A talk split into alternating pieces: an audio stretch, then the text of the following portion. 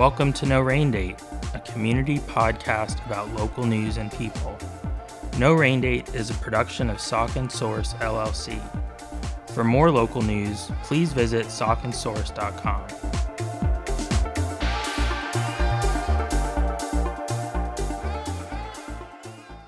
Hello, No Rain Date listeners, and welcome to our local news roundup for the week ending June 12th, 2021. I'm Josh Popichak, the host of No Rain Date and the publisher of Saucon Source, here with the latest headlines. In business news, Southern Lehigh residents are voicing their opinions loudly and clearly about an empty anchor unit in one of the shopping centers on Route 309 in Coopersburg. This is the Fairmont Village Shopping Center, and it actually has a number of vacancies as many shopping centers throughout the area do currently. This one, however, has a rather large vacancy because the Weis supermarket that was the anchor for the entire center closed two and a half years ago, and that space remains vacant. What readers made loud and clear was that they would like to see another supermarket open in that location to provide competition to the giant store that's located across the street. That is certainly understandable. More competition is beneficial to consumers in many ways. It brings down prices, it leads to greater selection. And being in Coopersburg, you are sort of not that close to other markets. You either have to drive south to Quakertown or north toward Allentown or Bethlehem to shop in another supermarket.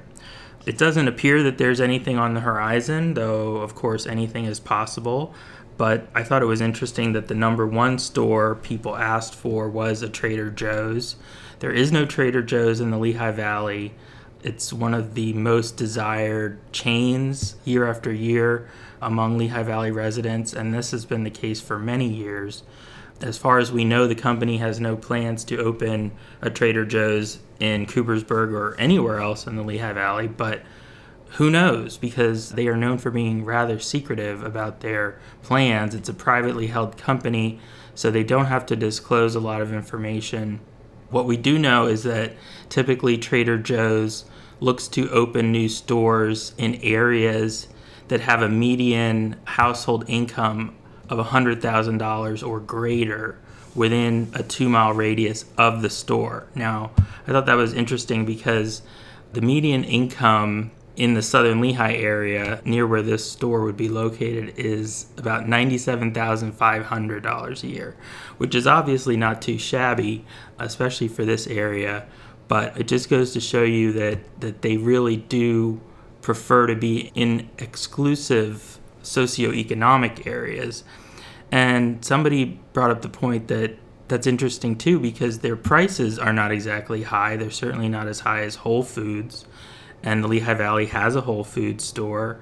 It opened in Lower Macungie in 2016 and is apparently doing okay. So the demographic argument, if that's the one that Trader Joe's is trying to make for not opening a store here, really doesn't seem like it would hold a lot of water when you consider that there's already a Whole Foods here. And certainly they're not totally consistent about locating stores just in high income areas. They certainly evaluate other factors. If there's a large university nearby, for example, that has been clearly shown to influence whether they may open a store in that area. State College comes to mind certainly central Pennsylvania overall is not as wealthy as the Lehigh Valley or the rest of southeastern Pennsylvania. But because Penn State is such a large school and it draws students from all over Pennsylvania and, and other states as well, they want to be there. The same is true as in, in larger cities. So, to make a long story short, for now, there does not appear to be any likelihood that there will be a Trader Joe's in the southern Lehigh area, and the closest ones remain the stores in North Wales, Montgomery County, and in central New Jersey. Of course, we will be watching for any developments in terms of that commercial space, and it's possible another supermarket will open there, whether it's one that we already have in the Lehigh Valley or something totally new. A number of readers said they would like to see a Wegmans open there or possibly uh, Redner's, anything but another giant, which obviously wouldn't be the case because there already is a giant in Coopersburg. Maybe an independent farmer's market that's indoors and open year round. That would be desirable, I'm sure, for many residents to have that there. So it's an interesting commercial question about what, what could go there, what would succeed. And of course, if there is a new anchor tenant, it will help the shopping center as a whole because when you have that anchor filled, it tends to help with attracting tenants to occupy the smaller spaces. I think that is one of the reasons the Saucon Square shopping center continues to struggle. Revolutions, the bowling alley and restaurant slash entertainment center slash arcade closed there over two years ago, and there has been no sign of activity in terms of anybody leasing that space. Of course, COVID 19 has not helped with any of these spaces being filled. It's difficult to rent them, probably in the best of times. They're not something that the average business owner could afford to rent. So the market for a space like that is quite small. But we are coming out of the pandemic and businesses are opening up more new businesses are opening, so it's possible that later this year we will see movement on some type of vacant space in the area. If you know of anything happening, we would love to, to hear about it and be able to report on it. You can always email me with tips about real estate and business news at josh at sauconsource.com. In other news this week, we had an opinion editorial, an op ed by a local resident who felt compelled to write about the Saucon Valley School District following our reporting on a former school counselor who is now charged with having sex with a minor in Florida. What was interesting about that case is that in reporting those charges, it came out that the former counselor surrendered his certification in Pennsylvania over three years ago, but that was a result of allegations that the Department of Education confronted him with regarding students at Saucon Valley. And he had not worked at Saucon Valley since 2015. Now, the nature of those allegations is not known, and it won't be known most likely because of privacy laws and how they are implemented within the world of public education. But the point that our op ed writer, Bill Brune of Hellertown, was making was that the district is failing to be transparent on multiple levels. He also wrote about pandemic surveys that went out to parents last year and expressed quite a bit of skepticism about the results of those surveys, which were taken by about a third of eligible parents and indicated a very high satisfaction level with the district's response to the pandemic. Something like 95 to 97 percent of parents who took the survey said that they were very satisfied with the district's response. And there were, of course, many other questions that they answered, but all throughout, the, the satisfaction level was universally high. Bill expresses, I would say, some healthy cynicism about that. Certainly, everybody wants to feel good about where their children are being educated. They want to feel that they're being safely educated. But I think the point that he was making more than trying to attack the district, which is how some people interpreted the column, was that there's room for improvement. And, you know, maybe, maybe the writing style was something that influenced how people interpreted what he was saying, but certainly I felt that it was constructive criticism. It was meant to be constructive criticism. It came from a place of genuine concern. And although his son is not currently a Saucon Valley student, he is a taxpayer in the district. All taxpayers deserve a say about how the money they're being used is spent, and that includes communication with parents and residents. and the media. so it's it's always legitimate when you have somebody like that sharing their opinion and I welcome more of that. It's a lot more difficult to write an op-ed than it is to rant and rave on Facebook. So I think that anyone who takes the time to do that at least deserves, you know, a certain level of respect for sharing their opinion in such a detailed manner. Of course, we're going to disagree on these opinions. What he was writing about is highly divisive material. As I said, nobody wants to feel that their children were not being protected or that the district was not transparent in a way that suited all students' best interests. In reality, legal issues were likely in play, and it's difficult to say exactly what could have been said and when, but there have been other cases along these lines. This certainly is not the first in Saucon Valley. It won't be the last, and it's not a unique thing to Saucon Valley either.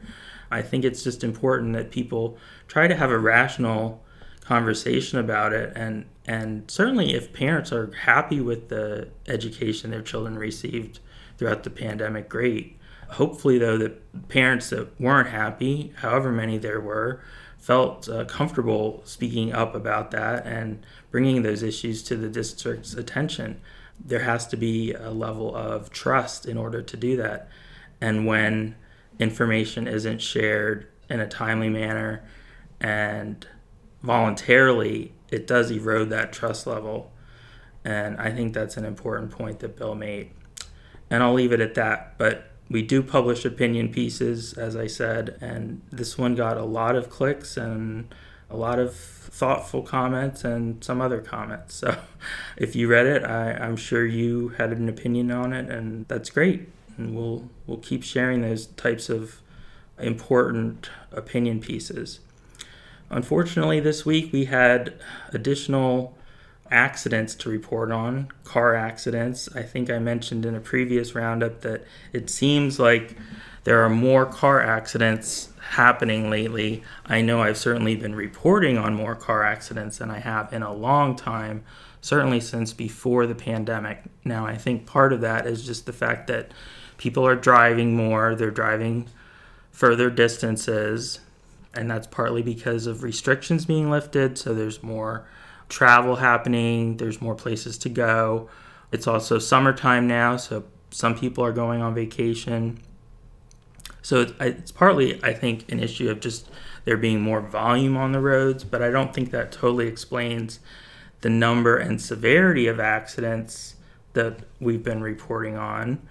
As we told you last week, there was a triple fatal accident on Route 563 near Nockamixon State Park. This is in Haycock Township, Bucks County. The accident is being investigated by Pennsylvania State Police at Dublin, and on Friday they released a preliminary crash report which provided some more information about what happened. The crash report identified all four of the people who were in the two vehicles that were involved. There were two people in each vehicle. Police said that the vehicle that struck another vehicle head on was driven by Howard Sinclair, a 26 year old man from Ossining, New York. Sinclair's passenger, Samantha Garcia of Royersford, was killed in the accident, and so were the two young men in the other vehicle uh, both of them were local to the Upper Bucks area, and we have information about them and links to their obituaries, as well as a GoFundMe for Samantha Garcia's family in the story. Now, police said that Sinclair remains in critical condition in a hospital in Philadelphia. He was airlifted there after the accident, so he's still in critical condition a week after the accident. That means it's likely that police have not been able to talk to him yet about what happened. And there will be a lot of unknowns about this accident until they can do that. So we'll continue to follow this and report on it. Certainly, our sympathies go out to the families of all the victims. Three young lives cut tragically short, and there really aren't a lot of answers yet What's especially sad is Samantha Garcia uh, was the mother of a two year old girl.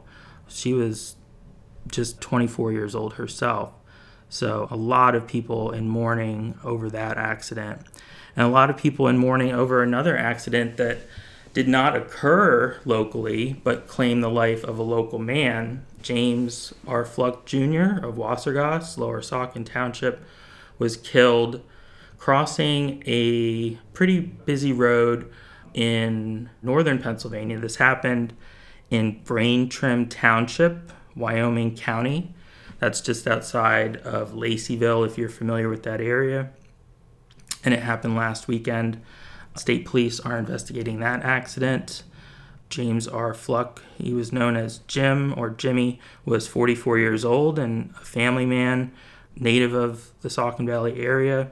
So he had a lot of friends here, and there's been a, an outpouring of sympathy for his family and friends on our pages.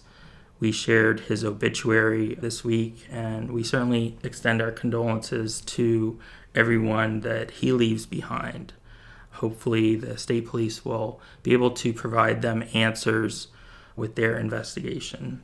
And yet another accident involving a fatality occurred last weekend locally. This one took the life of a 17 year old girl who was driving on Route 663 near the Quakertown interchange on the Pennsylvania Turnpike for unknown reasons, state police said she veered across the concrete center island in the road and struck another vehicle. Fortunately, the occupants of that vehicle were not seriously injured. However, the 17 year old driver who crossed over was killed in the accident and she was pronounced dead at the scene. Now, she was not identified because she's a minor but that's yet another another tragedy. And even beyond that, we had other accidents that we reported on this week that were not fatal, fortunately, but one of them was a rollover crash involving a minivan on Magnolia Road, and another was uh, an accident on 78 near the Hellertown exit that caused a very long backup on Thursday. The Magnolia Road accident did happen during a heavy downpour, so it's possible that weather was a factor in that accident. We don't know, but I was told by somebody who was near the scene of the accident that the driver of that minivan did not appear to be seriously injured, thankfully. In other police news, Hellertown Police issued a public safety alert on Thursday. They said there was a suspected attempted child luring in the 100 block of Main Street. Uh, hopefully, that's not what it was, but we did report on it as such because we want our, our readers to be aware of that possibility. This happened Thursday afternoon when a boy was walking a disabled bicycle in the area of Main and Walnut Streets that's near Rite Aid in Hellertown and was apparently approached by a man driving a, an older model dull black van with a white primer spot on the passenger side. This man uh, apparently asked the boy to come over to him in the van. I don't know if he was offering to fix the bike or possibly wanted to offer him a ride, but at that point, somebody who was a passerby felt a red flag or, or something like that, and they started to ask the boy if he was okay, if he was being bothered, which is awesome. I mean, I love that Hellertown is the kind of place where that happens. This led the man in the van to drive off. And so police were hoping to identify him. They said he was about 60 years old, white, with uh, long gray hair that was about the extent of the description. I also said on Facebook that anyone in that area who has surveillance video outside their home or business might want to review it and possibly contact the Hellertown Police Department. Finally, the lifeguard shortage continues. The Hellertown pool will not be opening as hoped on Saturday. Instead, officials said that due to the ongoing shortage, They hope to open the pool on June 22nd. However, it could be later than that, and there could be disruptions in the daily opening of the pool if they don't find enough certified lifeguards. The borough is even offering bonuses, both a sign on bonus and an end of season bonus to help attract more applicants. And the certification classes are being held now. So if you're interested at all in that, please see our story. It has more information. It has contact information for the Greater Valley YMCA, which is handling the applications because they are now running the Hellertown pool. They're also managing the Fountain Hill pool, which is similarly facing a lifeguard shortage. One of our Fountain Hill Borough council members is even preparing to take a certification class so that she can fill a lifeguard chair if necessary. And so, shout out to Councilwoman Jamie Johnson for doing that. I'm sure that not something that she thought she might be doing this summer, but that's great volunteerism and community spirit on display right there.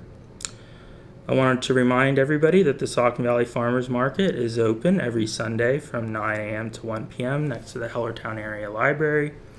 The market is a great place to pick up locally produced produce, meats, cheeses, prepared foods, baked goods, and of course things like soap, honey, coffee, you name it, you can pretty much find it there. There are close to two dozen vendors, and we profiled one of them this week. Johnny had a story about Ridge Valley Farm, which is a local producer of maple syrup. They're located in Sumneytown, Montgomery County. They also sell a variety of maple related products like maple sugar and all kinds of sweet delights. So you'll want to check out their stand. They're usually at the market at least once a month. You can follow the Saucon Valley Farmers Market on Facebook and Instagram for updates on vendors and who will be there uh, every week. But the market is held through late November. There's plenty of parking available at the library and on Constitution Avenue. Be sure to check it out and support your local businesses. And that's our news roundup for the week ending June 12th, 2021. I hope you have a great week. Here at and Source, our mission is to provide information and make it as available as possible to the people in our community.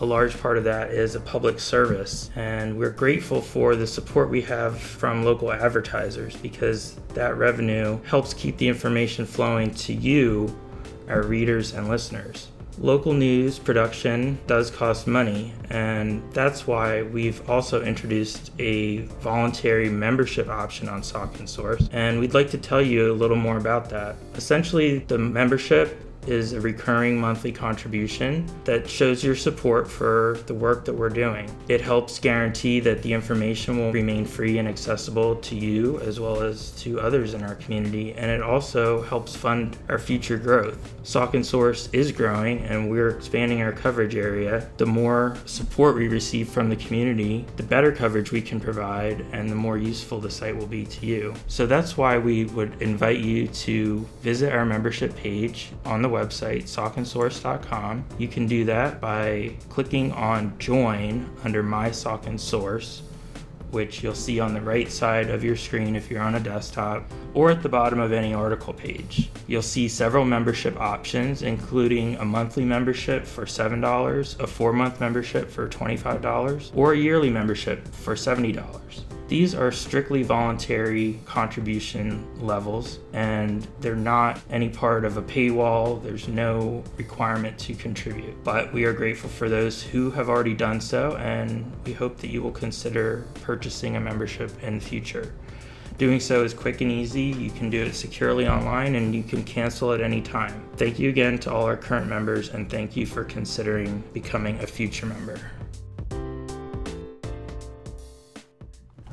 It's my pleasure this week on No Rain Date to welcome two people who are intimately involved in a very special history project that's happening in Allentown. It's the Stonewall Memories Project, which is an initiative of the Bradbury Sullivan LGBT Center in Allentown. We have with us Ariel Torres, who is Pride Programs Manager for Bradbury Sullivan, as well as co chair of the Stonewall Memories Project, and Kristen Leipert, who is the archivist for Bradbury Sullivan. Thank you both for joining us. Yes, thanks for having us. Thank you. It's our pleasure. Before we get into talking about the project, I just wanted to maybe bring our listeners a little bit up to speed on the Stonewall if you're not familiar with it, and that's probably not very many people, but it's been a, a legendary gay bar and nightclub in Allentown for almost 50 years, and last month they closed permanently.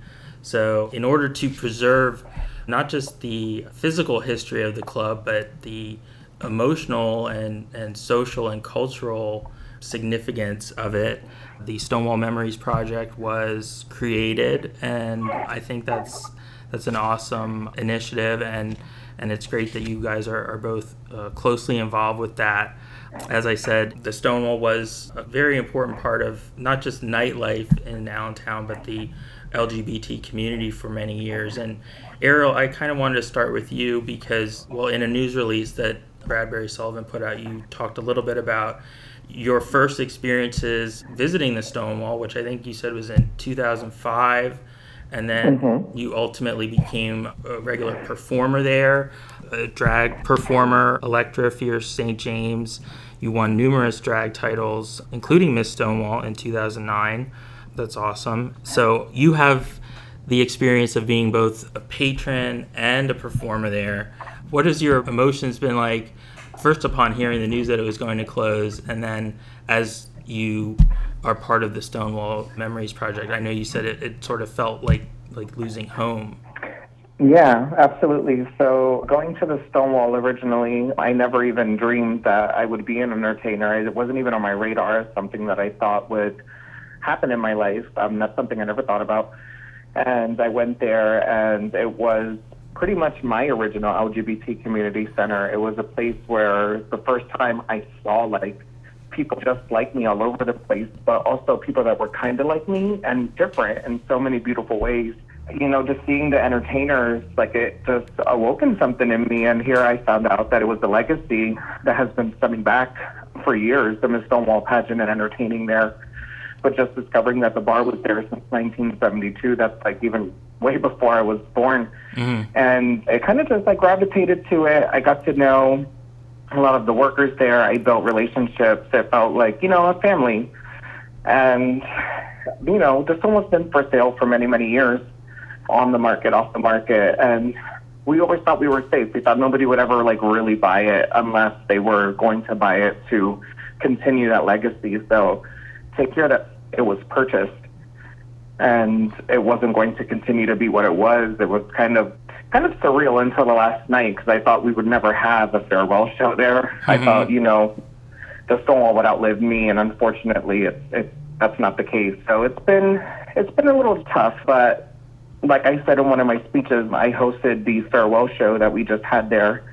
And you know, I kind of can't tell you word for word exactly what I said because I was speaking from the heart. But what I did say was, something along the lines of all of us being a brick of the stone wall. Mm-hmm. And together, no matter where we go, we would build a mighty foundation, and the stone wall would live on regardless of the address and the building that it had. So it's a little bit of my experience. I mean, I'm not sure how much further you want me to go into that, but I could talk for hours. So. well, I think I, I, think that's a great summation of, of sort of yeah the, the emotional moment of its closing. And like you said, the fact that nobody ever thought that that would happen. Going back, well, first of all, as a performer of drag, where does this, the closing sort of leave that community? Because other places that were venues for drag performances have also closed in the Lehigh Valley in recent years. So, is that an issue as far as like being able to, you know, perform as an artist? So I feel like yes and no. I do feel that there will be a lot of other establishments that will represent themselves as allies and want to have LGBT overnights, which is wonderful, and I think you know I'm all for it.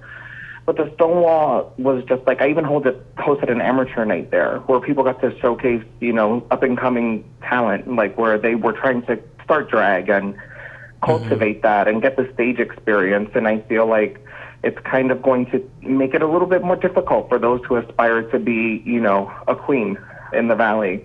You know, Allentown is known as Queen City, so it was great to so it was great to continue that and like in a in a different avenue. You know, I was a queen of Allentown by being a queen of not only Stonewall but you know Diamonds. I was a former Miss Diamonds as well. Mm-hmm. Also a former Miss Gay Pennsylvania America and the Pennsylvania America pageantry system.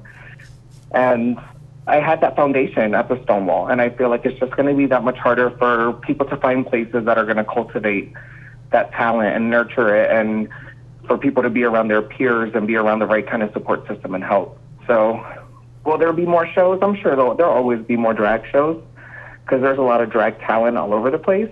Mm-hmm. But to raise local queens here in the valley is just going to make it that much more difficult. Hmm. I think it was last fall. I was in Allentown, and it was like a Friday night, and there was actually a, a drag, an outdoor drag show on the Arts Walk near Center uh-huh. Square. I just remember that. And that was actually pretty cool that it was outside, and it was there were a lot of people there too.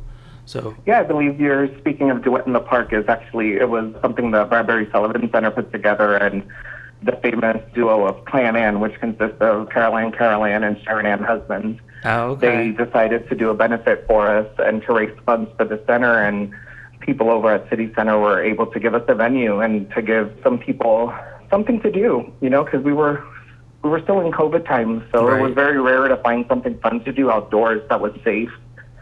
And so, you know, we're very grateful to everybody involved in that. But yeah, that was actually a, a production of Bradbury Sullivan LGBT Community Center. Awesome. Well, it, it made a big impression on me, and, and you're right because it was like, wow, people are having fun. Like, it was it was a darker time back then. So hopefully th- that will continue. I, I, thought that was a great a great venue for yeah. that. I even think that was election night, if I'm not mistaken. it might have been. Yeah, it was right around that time it seems like longer ago than than six or seven months ago. But yeah, so I want to move over to Kristen next and and talk a little bit about your work as an archivist, specifically with the Stonewall Memories Project. How are you using those skills to, you know, sort of document the history of, of the club, which is generations long, and I know you said you're receiving a lot of like positive memories too, and I was hoping you could talk about some of those that you've already received. So, Bradbury Sullivan LGBT Community Center houses the Lehigh Valley LGBT Community Archive, which is a partnership between the center and Muhlenberg College's Trexler Library. So, we collect a lot of archives and records and objects from for local LGBT history. So it's like Pride of the Greater Lehigh Valley. We have their records. We have local activists like Dixie Dugan White, the Pennsylvania Diversity Network, PA Gala. So we have a lot of different collections. We probably have about 25 collections right now, and that does also include oral history collections. So we are doing the best we can, which is pretty amazing because people usually really associate LGBT history with a lot of the big cities. So, like New York City and San Francisco, you know, it's well documented in those places. Mm-hmm. But LGBT history has been all over the place all the time. So, and we have a very rich history here. So, the Stonewall Memories Project is building upon what we have. And because Stonewall was a place that opened, well, I was doing my research today and everything I saw was 1972. And then I came across something that said they opened April 8th, 1971. Hmm. So there's your reason to have archives is to really be able to dig deep and find all the things. So the first organized LGBT community group organization started in the Lehigh Valley in 1969, like a couple weeks before the Stonewall Uprising in New York City. Hmm. So it was a group of people who came together and wanted to be able to socialize, you know, on their own. I think, you know, some people, you know, they just wanted to be comfortable together and find their, their place. So that was kind of like the first organization, and then there were LGBT bars, and then Stonewall opened. So it just, you know, the history just keeps building from that point that we know of. So the Stonewall Memories Project is just building upon that base foundation that we have. So we have a Google form on the Bradbury Sullivan website, which is bradburysullivancenter.org, that people can go and they can click on it. And there are basic questions about the Stonewall, just to get people to start thinking, like, you know, describe your first time visiting the Stonewall Lehigh Valley. So, you know, people can choose to answer the questions they want to answer. People can email me. My email address is there. I've definitely had email submissions. Someone submitted a whole page long about what the Stonewall meant to them, and they were a dancer at the Stonewall, and it was like so moving to me. And as all of these memories have trickled in, I just feel, you know, I'd wake up every morning and I just be so excited to see what came in today. And you can submit photographs and videos, even like record yourself just talking on video and submit that as like your memory if you'd rather be talking. So that's what we're doing. And you were just talking about the founding of of the Stonewall, which was not long after the Stonewall riots in, in New York City, as you said. What's like the oldest memory you've gotten, or, or the earliest memory of, of the Stonewall, like from the 70s? Yeah, there have been a bunch from the 70s, like the mid 70s, 1975. There's a, a few from there. And even from 1975 to today, everyone just talks about the Halloween parties. You know, there are mm-hmm. so many memories about the the great Halloween parties, even from like 1976. Wow. So, and a lot of people who went to college around here from like the 70s too. The first time I visited Stonewall was in 75. And, you know, your favorite memory, I met my first boyfriend there. You know, so mm-hmm. yeah, there are a lot of memories from, I mean, you know, it spans definitely from the 70s until last week. right, right. And originally, well, in recent years, the Stonewall was two stories with sort of like the club on the first floor, and upstairs was more of a lounge area, bar area. But originally, was it just the ground level, like the club part? I think it was always two stories. So Lehigh Ho had a newsletter. So we have a, one a page ad from right before the Stonewall opened, mm-hmm. and I have it pulled up right now on my computer. It says two floors, two bars for your convenience. So interestingly, oh, wow. it always had that. Huh. For some reason, yeah, I, so I, I thought that was very that. interesting. Yeah, it's a large space inside, bigger than it looks from the outside.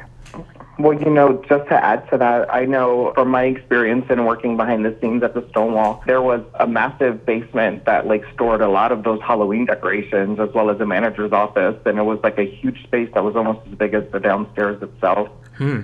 And there is an infamous top floor that was not utilized, unfortunately, because it just needed to be brought up a little bit more to code and stuff like that. So it wasn't really a usable space, but there was a whole a whole fourth floor Hmm. Where if you go on to the Stonewall Facebook, I believe somebody who worked there once posted a video tour of that top floor. Interesting. Yeah, it, it is a three story building, so I had wondered about that and whether there was anything up there. There's stuff up there, but nothing that the Stonewall really utilized for the public. Right.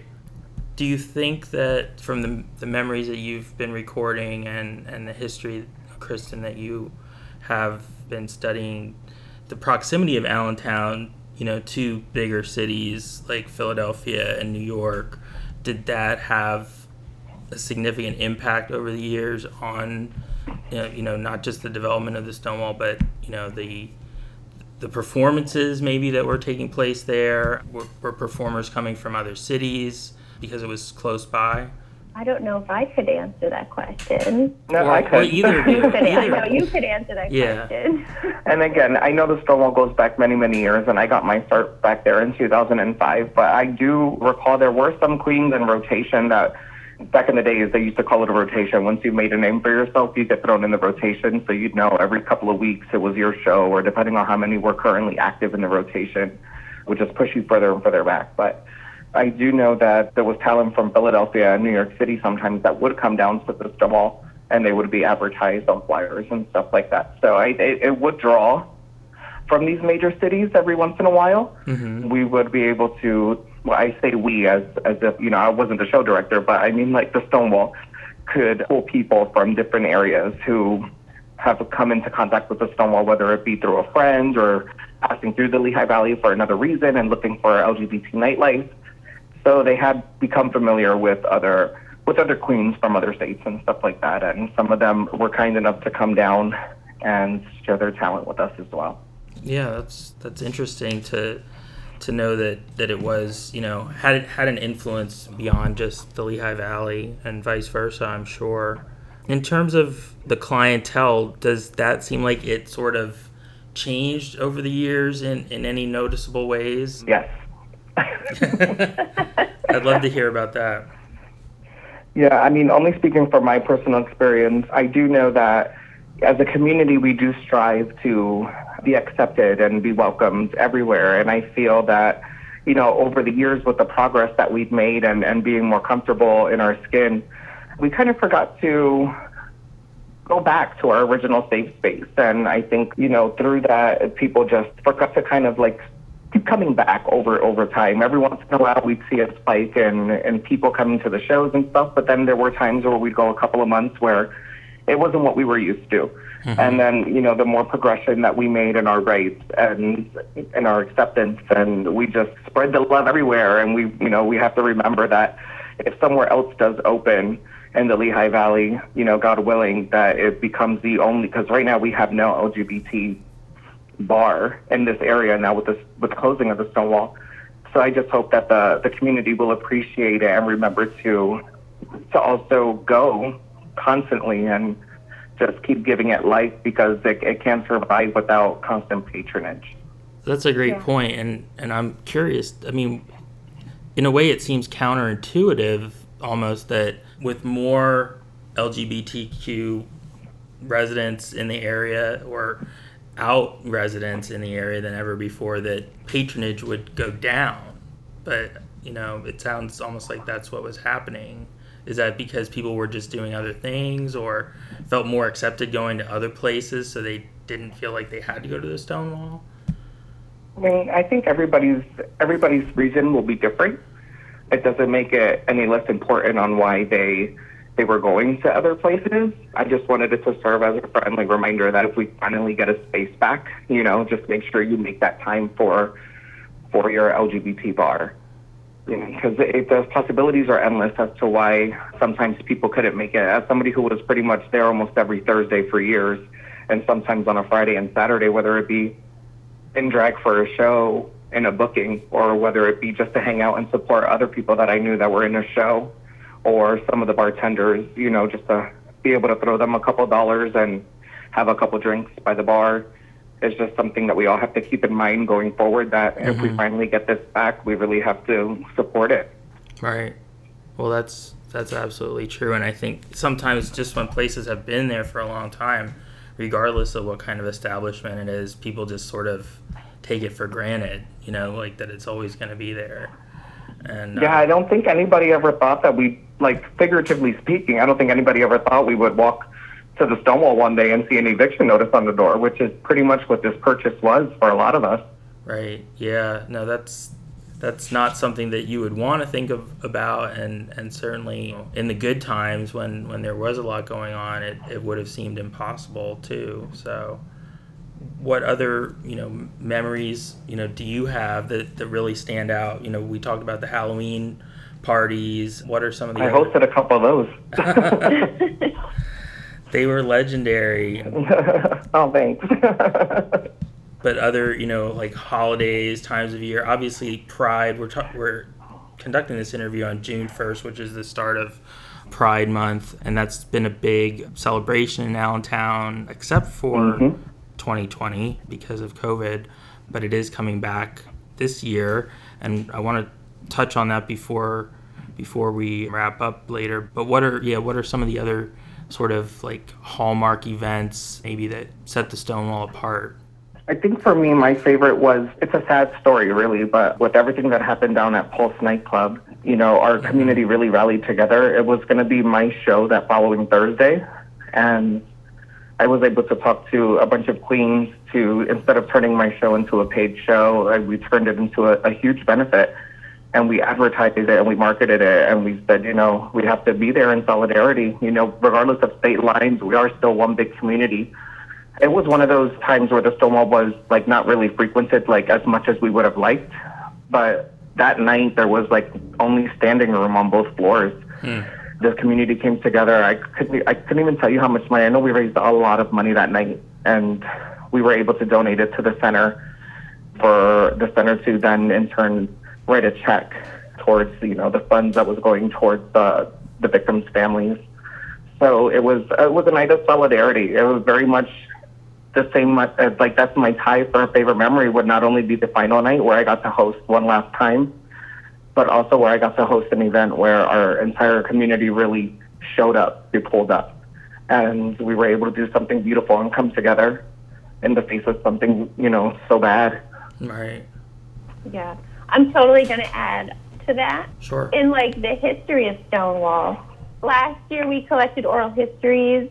The title of those oral histories are 40 Years of Public Health in the Lehigh Valley LGBT community from HIV AIDS to COVID 19. So we collected 10 oral histories with people discussing AIDS and how it affected the Lehigh Valley. And so the Stonewall, as well as Candida, which is also an LGBT bar, which has recently closed here, mm-hmm. they really came together because they kind of would pull pranks on each other as like, you know, two of the very main LGBT bars here. And so they were always doing things to each other. And out of that, they were like, how do we fundraise to help our friends and like this community that's being devastated by AIDS? Right. So they really, this always makes me cry every time I talk about it. They really came together and were like, we know how to throw a party. So they started the bar games, which merged, which became the summer games, which fast, they started fast um, fighting AIDS continuously together. So they started, and that was their fundraising. They did the Summer Olympics, they raised money, and that's how it started. It started like with at the Stonewall with everybody there. So, you know, it's just this constant community engaged with each other and figuring out how to take care of themselves. Right, and how cool that, that the businesses had that kind of relationship with each other where, you know, you don't always see that, especially in traditional sort of business community, more competition perhaps than than that friendly, you know, support. Yeah, totally. I think that's fantastic. Kristen, can you talk a little bit about the memories that you're collecting now and ultimately how they will be shared and, and how members of the public will be able to view them or access them? Sure. Well, you can still submit memories.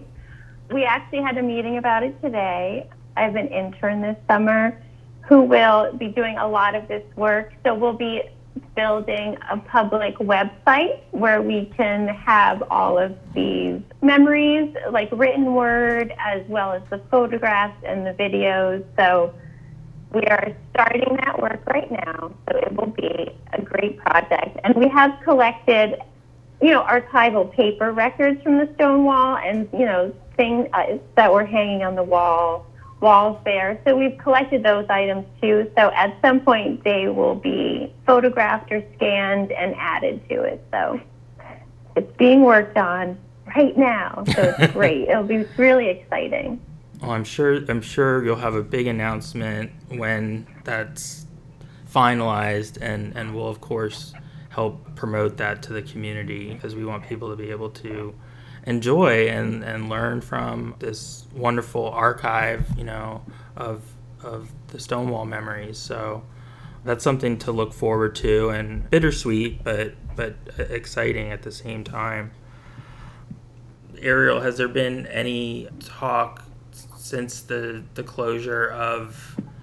I mean, I think you said just sort of in general, people were talking about you know hoping that that there will be another, not another Stonewall, but something else to sort of fill the void. Has there been anything specific with regard to, you know, that, or is it too early?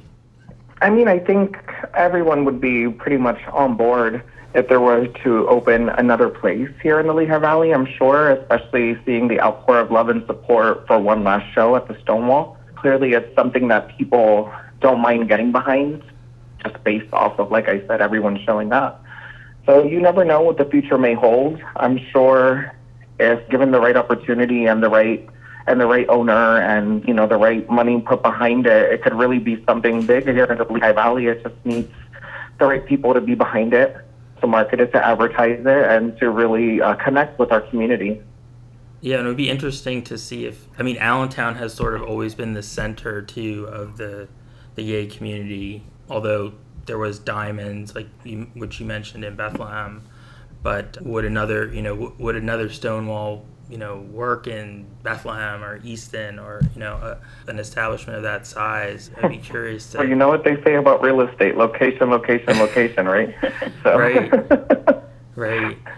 Yeah, well, maybe with COVID coming to an end and, and people wanting to go out more now, and unfortunately, I, I think it it did harm many, you know, businesses, especially entertainment related and Stonewall is certainly in that category, but hopefully, you know, it will get the, the wheels turning in some people's minds that, you know, that, that there is a need for more of, more of an entertainment venue like that, and maybe somebody listening to this will have some brainstorms. Anything else either of you would wanted to add?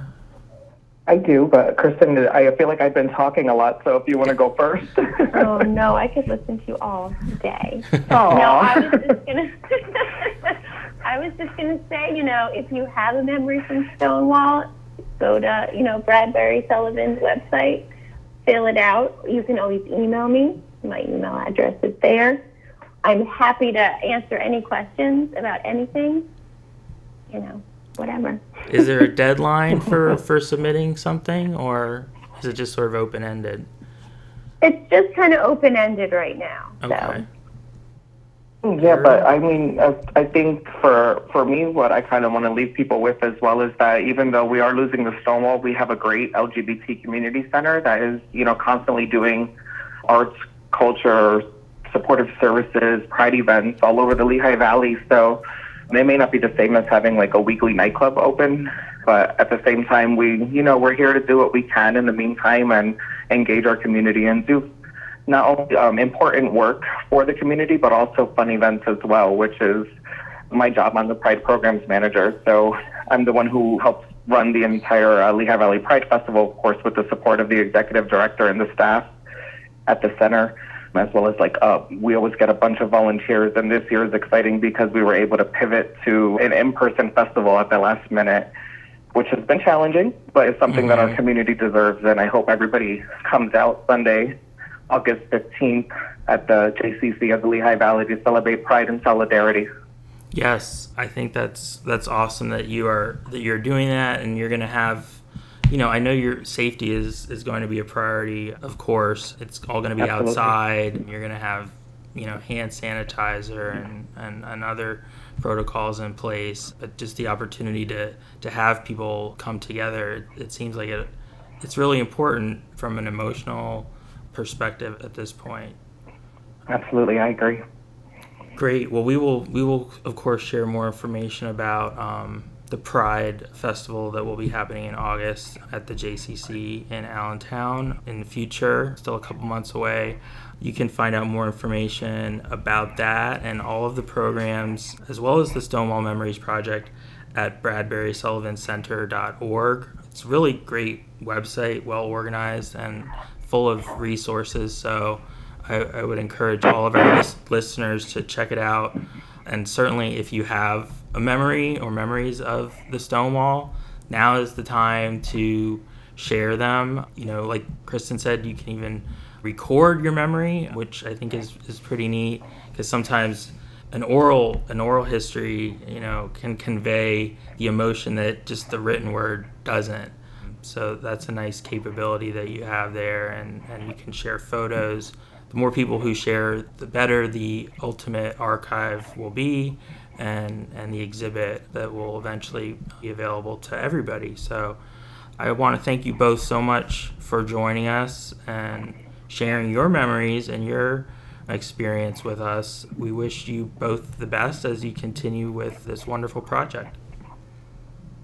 Awesome. Thank you so much. Thank you. Thanks for having us on the show. It's been a pleasure, and thank you so much for getting the the word of Stonewall and its history, uh, and not only just Stonewall, but like the Lehigh Valley. You know, it's important, and we appreciate your your time and and your energy on this.